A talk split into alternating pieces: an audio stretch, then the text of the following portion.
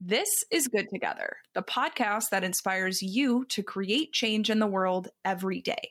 Keep listening for actionable tips and tricks to incorporate eco friendly practices into your daily life.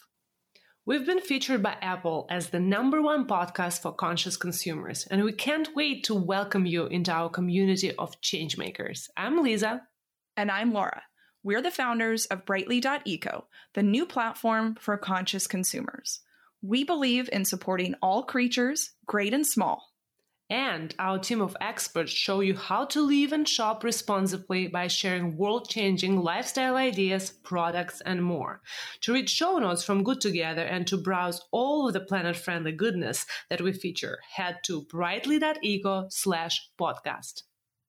And to help spread the word about the podcast, tap on this episode and share Good Together with your friends and family. A simple text message helps us grow and create change around the world.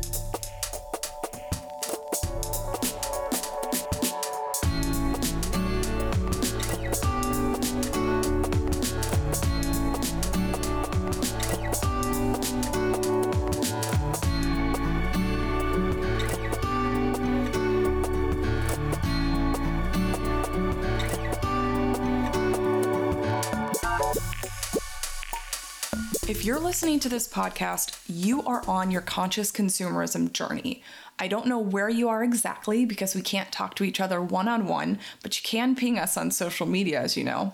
But when most people start off on this journey, they usually start paying attention to the certifications on products while they're shopping.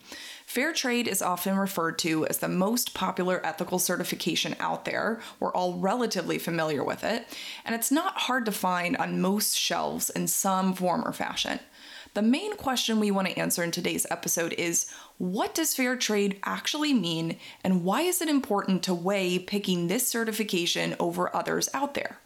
We draw on Lisa's extensive knowledge working directly with fair trade artisans and the organization in the past to discuss how fair trade protects workers and children's rights around the globe, how their wage and price setting mechanisms impact the market for good, actionable ways you can support the fair trade movement, and lots more. This episode is fascinating, and I hope you enjoy it as much as I do. Let's get into it. Hi everyone, welcome to the Good Together episode. I'm excited about this one, and I know we always say this, but today's topic is my raison d'etre, if you will, and it is fair trade.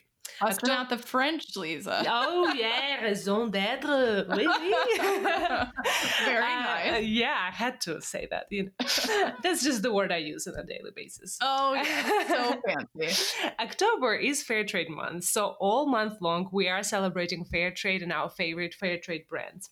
And today we will dig into and learn what fair trade really is and what it is not, and how you can support the worldwide fair trade movement.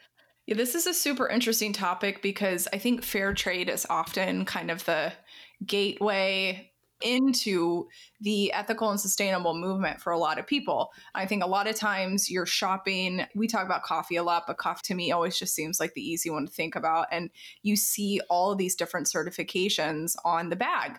And so you might glance and it says fair trade. And so, of course, the words fair trade make some sense, right? If you just think about what they actually mean. But I think if we think about what the concept of fair trade is and how we get into it, is super fascinating. So I know that you have such a background in being involved with fair trade companies.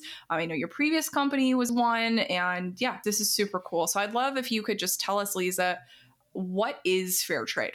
For me, that's definitely not a scientific definition by any measure, but for me personally, fair trade is first and foremost is about empowerment. So that's where I kind of draw the line between fair trade businesses and charities, right? Fair trade in simple terms is just about giving job opportunities and paying fair wages to producers, be it artisans, farmers, factory workers. So that's what fair trade is in a nutshell. But of course, it's not just that. It goes way above and beyond just fair wages and job opportunities. And I thought the easiest way for us to kind of talk about fair trade would be actually to start with fair trade principles that Fair Trade Federation usually uses. And okay. my previous company, GlobeIn, they were Fair Trade Federation members, and that's kind of why I'm more familiar with that. And we'll go into more details what is Fair Trade Federation versus Fair Trade Certified, because again, there are differences and they're not very clear. Yeah. So, nine fair trade principles. So, the first one is create opportunities for economically and socially marginalized producers. Basically, you as a fair trade member, as a business, your goal is to place the interests of producers and their communities as the primary concern of your business, right? So, again, as we define social business, it's very similar definition for me your goal yes to have a sustainable financially sustainable business and make money but you prioritize your producers they're basically as important for you as the revenue that's a big difference in thinking exactly. for most companies out there today. And if you're not familiar with building a company, don't worry, I wasn't either until we started this journey. But in general, there's always a tension, whether or not you're doing social good or not, between profits and people. That can be your employees, that can be the people down the supply chain who are making the products that you're going to sell. But we as a country in the United States, but also as a world, have gotten so used to consuming cheap things, whether that's cheap clothing or plastic things or meat. We've all become so obsessed with value that in the process, we have forgotten that somebody's going to have to pay. It's the whole like concept of no such thing as a free lunch. And that's true. I mean, I know that's like such a dad thing to say, but your dad probably told you that all the time. Mine did. But it's true. Somebody has to pay somewhere. So if you as the consumer aren't paying, then somebody else is. And for a lot of companies that have chosen to be fair trade or have, you know, gotten other certifications or prioritizing better supply chains, they pay. So they don't take home as much profit, which perhaps makes them not able to grow as much. Now, I'm mm-hmm. talking about in the current system as conscious consumers. If we prioritize those companies that we're buying from, then that's going to negate all of this basically. So, anyway, it's just such a fascinating thing to think about. That's why I love this conversation and specifically around fair trade because, like Lisa mentioned, there's just so many different misconceptions and organizations that seem like they're fair trade, but they're not. So, yeah, super fascinating it's just essential it's a different way of thinking and running the business right? Yes. So the second fair trade principle is about developing transparent and accountable relationships. Essentially the way i think about and understand it if you're working with artisans or farmers factory workers treat them as your true partners right? Not just yep. on the on your marketing materials but in a true business relationship treat them as partners. Another principle one of my favorite ones is actually building capacity. And what it means is basically that you as a business partner of the artisan group let's say and a lot of times of course these artisan partners farmers they're very small right? Mm-hmm. they can be a small corporation a cooperative. It can be just like literally a family. Most of the artisans when i went to india for example last year it was literally like small family business. And what are you doing with them? Your goal as a fair trade partner of theirs is not just to buy products from them. Of course this is the number one impact that fair trade organizations businesses can do. Just buy products products pay them equal wages, right? Mm-hmm. But also by working with them, by training them and teaching them how to start slowly scaling their business, scaling their operations, being able to fulfill orders not of 100 units of product, but a 1,000 units of product. That's how you're building their capacity. And if you're just business partner of theirs, you won't be preventing them from working with other organizations if they have the capacity for it, right?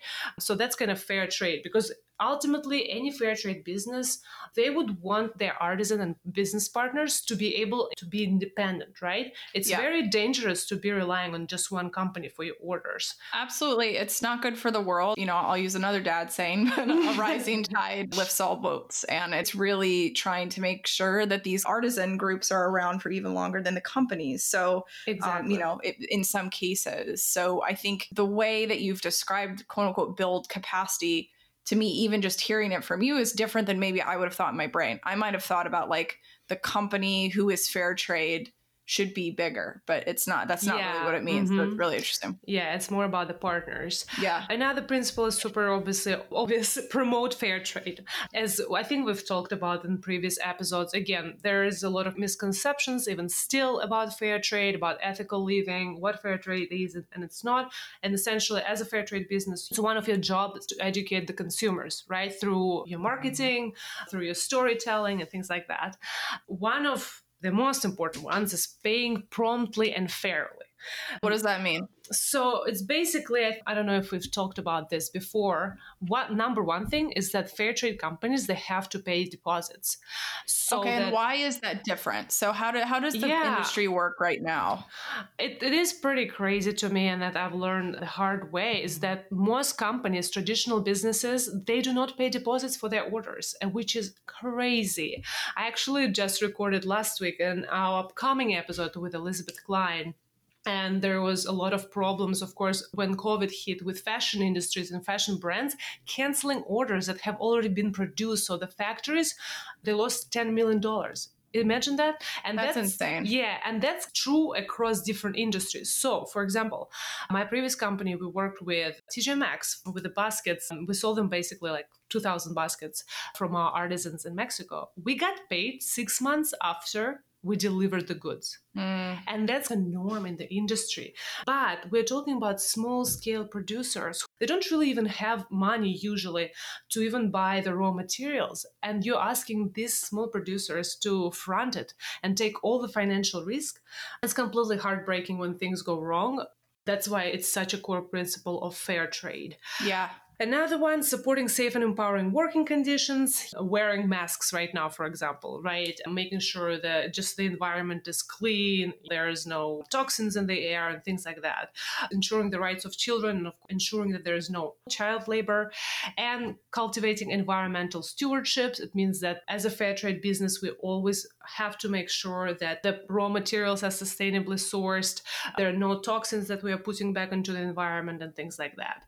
And of course, the last one is a very important one too respecting cultural identity, right? So, the way we present stories of our farmers and artisans, the way you talk about the regions and the culture, and the way you give credit, right? I don't know, Laura, Yeah. do you remember those fashion stories about how, you know, some fashion brands just com- completely culturally appropriated? I believe it was Guatemalan artisan technique. They're beautiful, like weaving, and they gave no credit for it. And it happens all of the Oh, it happens all the time. Yeah. The one that I see constantly, well, two, because I'm a big home design nut, and I remember specifically seeing the otomi Yeah. patterns from Mhm. Oaxaca. Yeah. Those, if you if you buy authentic otomi, it's very expensive, very expensive for a pillow. I wouldn't say it's not worth it because it's beautiful. I actually saved up and bought one, but it's the technique and the time that it takes to make that weaving takes so long. That's why it's so expensive, you know, relatively.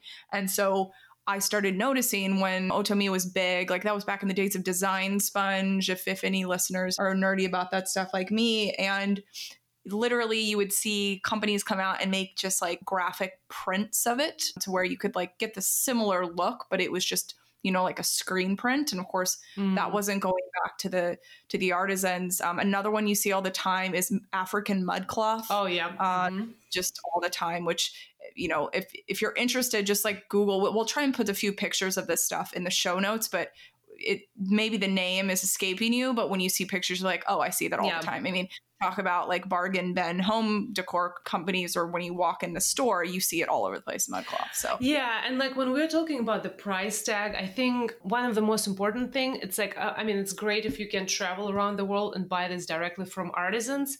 That makes this even more special, but also in general, when you're buying fair trade products, artisan, truly artisan products, right? Not just the copies, feel pride in these stories like you can almost like feel the hands of the person who you know made the stitches like for hours right they've been sewing these products and i think yeah that's definitely worth the price. Well, let's talk about how did fair trade start, Laura? I know we've researched that part and it's very interesting. For sure. So, yeah, we looked into it, and basically, fair trade is said to have started around the late 1940s. It was needlework that was made in Puerto Rico. I didn't know so, I didn't know it either. And so the first formal fair trade shop was established in 1958. The purpose of this shop was to sell those needleworks back in the US. Know, that's the 40s. That was a long time ago. And then in the 60s and 70s, there was a movement within the uh, nonprofit space, and a lot of NGOs were looking to provide more equitable commerce is what they were calling it, but you know, more fair opportunities with countries like Asia, Africa, and Latin America. At the UN conference on trade and development in 1968, the delegation highlighted the message that the fair trade movement should be trade, not aid, which is similar to what you said yep. about it not being a charity. They wanted to make sure that people knew fair trade is the goal of establishing fair trade relations that benefit workers. So again, there's just so much opportunity when you support a movement that teaches a man how to fish. Exactly. me, I, I am full of it today. man, please somebody get me a, a t-shirt company. I'm just going to start printing them. Uh, fair trade t-shirts, certainly. So in general, you know, if you've ever had a family member gift you, I, we talked about this in one of our holiday episodes, which by the way, holidays are coming up. Feel free to go back and, and listen to some of those. We'll also kind of re-release new holiday information, but I always find it fascinating. Anyway, people sometimes will gift like a cow to somebody in a developing country yep. or something like that. And there are some organizations that do good from that perspective. And I think that is an example of instead of just giving somebody money to purchase milk you could gift a cow, which gives the milk for a lifetime, uh, you know, more or less. So mm-hmm. this is to me is a bit similar, where we're we're supporting people in that more sustainable way versus this one-off contribution. Exactly, because I think we've talked about this documentary on the podcast before, Poverty Inc. Like the same as you said, teaching men to fish, right? They were talking about Tom's shoes specifically and the buy one get one model, right? These big companies are sending free products to the developing countries and I don't remember. There was, I think, Gentleman Haiti, if I'm not mistaken, or in one of the developing countries. And they're like, why do you think we want free stuff? You know, yeah. nobody wants to get free stuff. People anywhere in the world, I don't care where they are, I don't care how poor they are, they want dignified job opportunities, just like you and me, and they want to be paid fairly for it. That's it. They don't want our free money. You might exactly. be surprised, but they all they want is job opportunities. Exactly. The next one is it is pretty confusing, right? All of the fair trade certifications. There's fair trade certified, there is World Fair Trade Organization, and then there's Fair Trade Federation as well. So I just wanted to focus specifically on what it means to be fair trade certified for a company versus fair trade federation member. And wait, before you get into mm-hmm. that,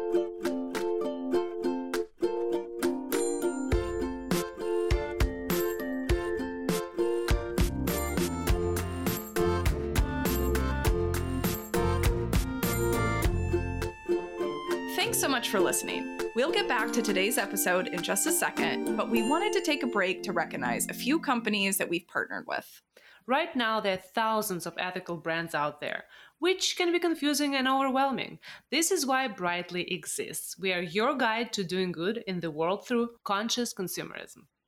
We personally vet and try products from every single brand that we partner with, both on our podcast and on our platform, brightly.eco, so that you don't have to do the research yourself. Partnerships like this are what helps Brightly and our community grow and increase our impact. Thank you. So, I was in the shower the other day and started thinking isn't that where all of the best ideas start? exactly.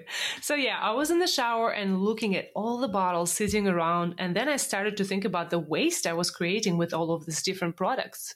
Yeah, it's pretty staggering to think about the amount of plastic we use around the bathroom and for our beauty habits.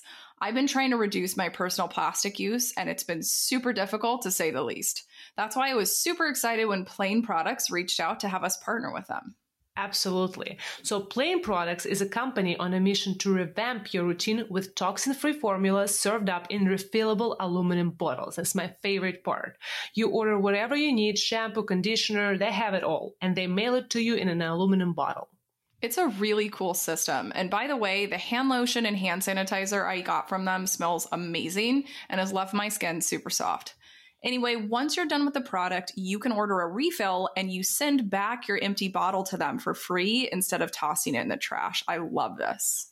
They also have lots of certifications that we love at Brightly. They, they're B Corp, Leaping Bunny certified, cruelty free and vegan, and they're also a member of 1% for the planet. And Lisa, you know I love a good certification. It really authentically demonstrates how committed a company is to doing good. Yep, and so far, Plaine Products has kept over 200,000 plastic bottles out of landfills and oceans, thanks to people like you and our listeners who care about the packaging waste they generate. Good Together listeners can get 20% off their purchase by using the code BRIGHTLY at plaineproducts.com. That's P L A I N E, don't forget the E, products.com. This episode is brought to you by Reel Paper, tree free toilet paper made from 100% bamboo. Our community has been asking us about paper free swaps for items around the house, so this alternative to traditional toilet paper is right up our alley. I don't know about you, Laura, but I always run out of toilet paper.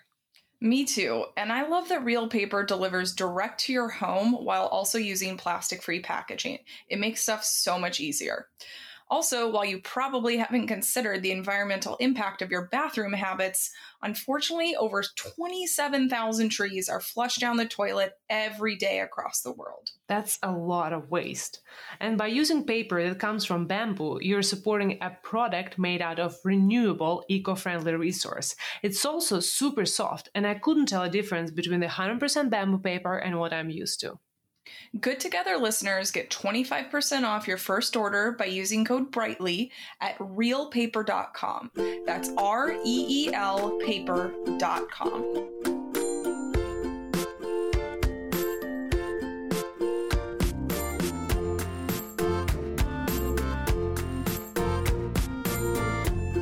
I want to ask you a question. So, I would imagine both of these things, while they're different, you're going to talk about the differences. Yeah. Like they're better than nothing, right? Like oh. they, we people shouldn't be thinking about, oh no, which one is it, kind of thing, you know? Yeah, no, exactly. Absolutely right. If you have a, an actual certification, it's better than nothing. Yeah, exactly. There were, I think I mentioned before, there were some studies in the past about, you know, how fair trade premiums actually working or not, mm. comparison with the market prices. There were some studies that coffee farmers that were employed or working with fair trade organization, just regular coffee farmers, they didn't get any extra benefit. Uh, this is a long study. I, I wrote it like a blog post about like 12 years ago. Oh wow. So again, nothing is perfect but this is a step in the right direction no matter which certification you're seeing. Yeah. So, what are the differences between the yeah, two? Yeah. So, in order for a company to be fair trade certified, basically, certification is on the factory level, right? So, if you as an organization, as a brand, let's say you're working with farmers in Ghana, with artisans in Mexico, food producers in Morocco, you cannot be fair trade certified company as a company Mm-hmm. But maybe the factory that you're working in India, they are certified, right? Mm-hmm. You as a company, in this instance, again, you can be fair trade certified. One option is for all of your partner factories are certified. That's option one. It has to be all of them. Yeah, all of them. Okay. It has to be 100%. Yeah. Or if you essentially own all of these factories and you certify them yourself. So that's a lot of financial and that's what yeah and, and, maybe I'm making this up but basically that's the main reason why on the factory level on the raw material level right it can be certified. So fair trade a federation member that you can be as a brand right so Fair Trade Federation, and another big difference is that Fair Trade Federation, the process works is like basically your fair trade claims, your brand's fair trade claims, are verified by a third party. In this case, it's Fair Trade Federation. So we had to fill out tons of forms about our different artisan groups and kind of be vetted by our artisan partners, different representative of our artisans, in order for us to be members of the Fair Trade Federation. Mm. Officially, you as a company, if you're just a member of the Fair Trade Federation, you cannot say you're fair trade certified. That's that's oh, okay. That's uh, confusing. Yeah, exactly. It's so wait, I have, I have a question. So then, can a product be fair trade certified? Or no? Is it? Um, It's I think so because most often that's why you most often you see fair trade certified on consumables, right? Like Yeah. coffee and cho- Yeah, that's what I thought. chocolate. Yeah, exactly. Okay. Yeah, pro- product can be. And another difference, important one with fair trade certified. In order for the factory to be certified, you know, the representative either of the WFTO, the World Fair Trade Organization, or fair trade certified, they actually go and visit the factory. Yeah. So with Fair Trade Federation, again, like if you as a company, you know, there is Little Market, there is GlobeIn, there is the citizenry, they work with partners all around the world it will be extremely like hundreds of different groups right it will Yep. be extremely uh, costly to send you know fair trade certification representatives to all of these partners it's it's uh, that's why again the main reason why it's on the factory level And so, uh, just expanding on that, how does the Fair Trade Federation make money? from member fees. Okay. And that's kind of one of the one of the biggest barriers, right? For smaller organizations that might be operating by fair trade principle already, but they just can't afford to pay the fair trade fees. And this is kind of the one of the main reasons why some organizations, and we'll talk about it, they go above and beyond. They may be going above and beyond the actual fair trade certification requirements, but they just choose not to pay the fees. And I wanted to bring this up because we get questions about certifications all the time. And if you're new or you're just curious about what's going on, fair trade is something that's really easy to look for. It's usually displayed super loud and proud. And so it's tempting to be like, oh, well, this product is not fair trade, therefore it's not ethical and sustainable. And that's that's not necessarily true. I think there is the argument to be made for any company who has the financial means or you know any company who should be able to set things aside to have the financial means to get this so that they can support the work that the organization does. Because to the point we're just trying to make earlier like this work is not free. Like you have to employ people to go check up on um, factories etc but you know it's it is a free free world free country whatever. And companies sometimes choose not to make that decision and that doesn't necessarily mean that it's bad either it's just a specific choice they've chosen to make and i just wanted to really kind of drill into that yeah, and exactly, you're right. So, for example, at my previous company, we did not require all of our artisan partners to have the certification because we understood that not everyone, I think I'm pretty sure the fair trade certification on the factory level even is more expensive than the membership fees of the Fair Trade Federation. okay So, you know, we're going to work with a small artisan group and we're never going to ask them to guarantee the certification.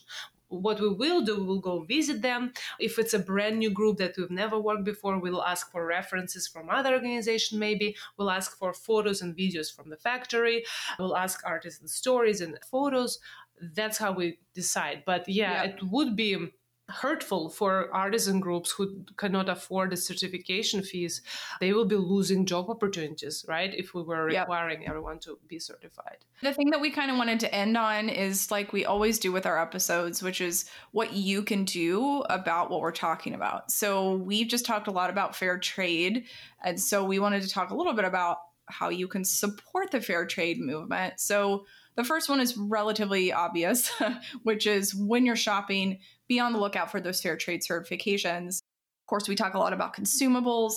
Typically, you will see fair trade logos and sort of stamps of approval on packaging when you go out to purchase these consumable types.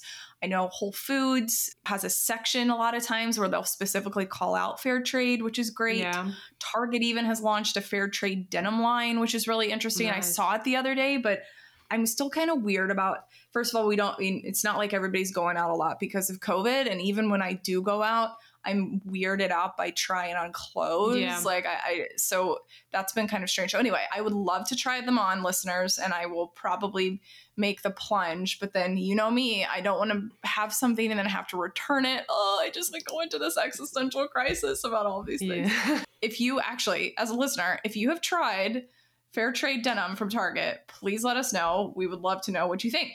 So, you know, send us, use all the channels? You know how to get us. Use the bat phone, put a signal up in the sky. Just let us know. Purchase fair trade things. You can also, like I just mentioned, just be interested about fair trade. Like, go look up what we just talked about and learn a little bit more about it for yourself.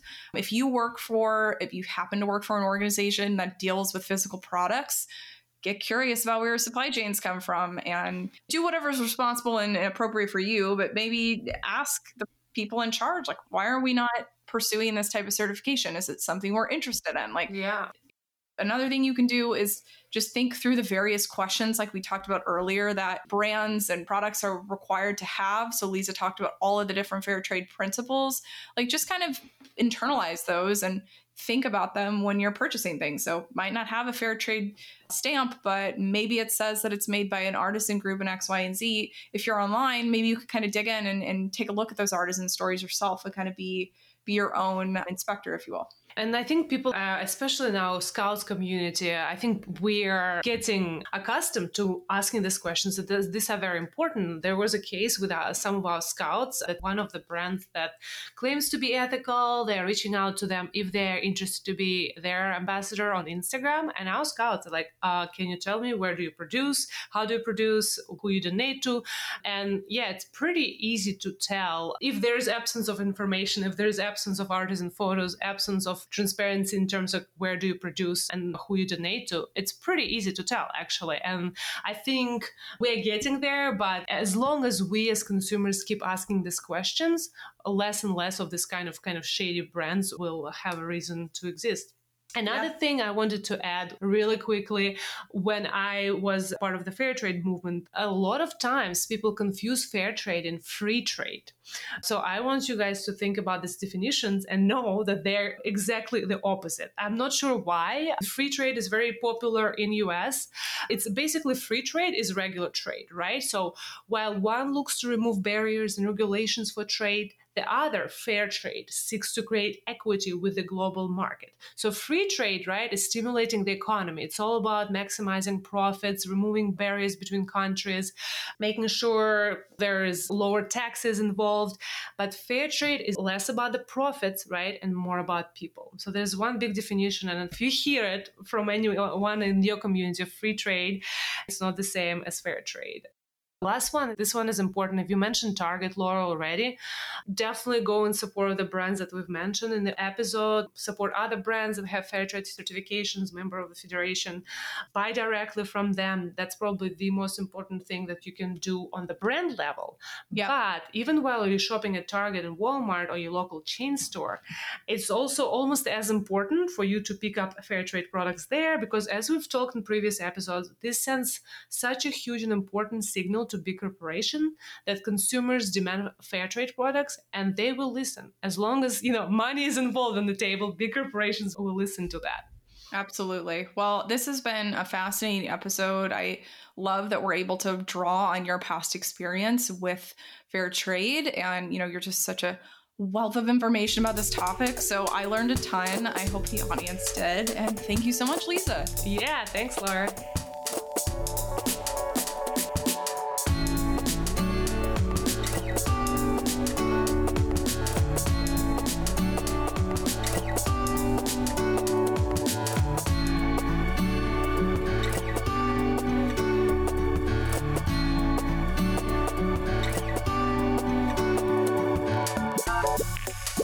For joining us on another episode of Good Together.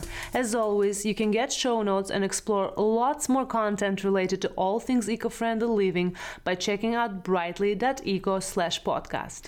And don't forget to join in on the conversation that's happening on our Facebook group. Simply search Good Together Ethical Shopping and it'll come up. You can also leave us a question through voicemail. The link is on brightly.eco slash podcast. If you're into social media, give us a follow on Instagram, Facebook, and all of the channels. Our username is brightly.eco. Finally, we want to leave you with a reminder. Every day is a chance for you to create change, and you're already covered for today since you joined us here on the podcast. Stay kind and live brightly.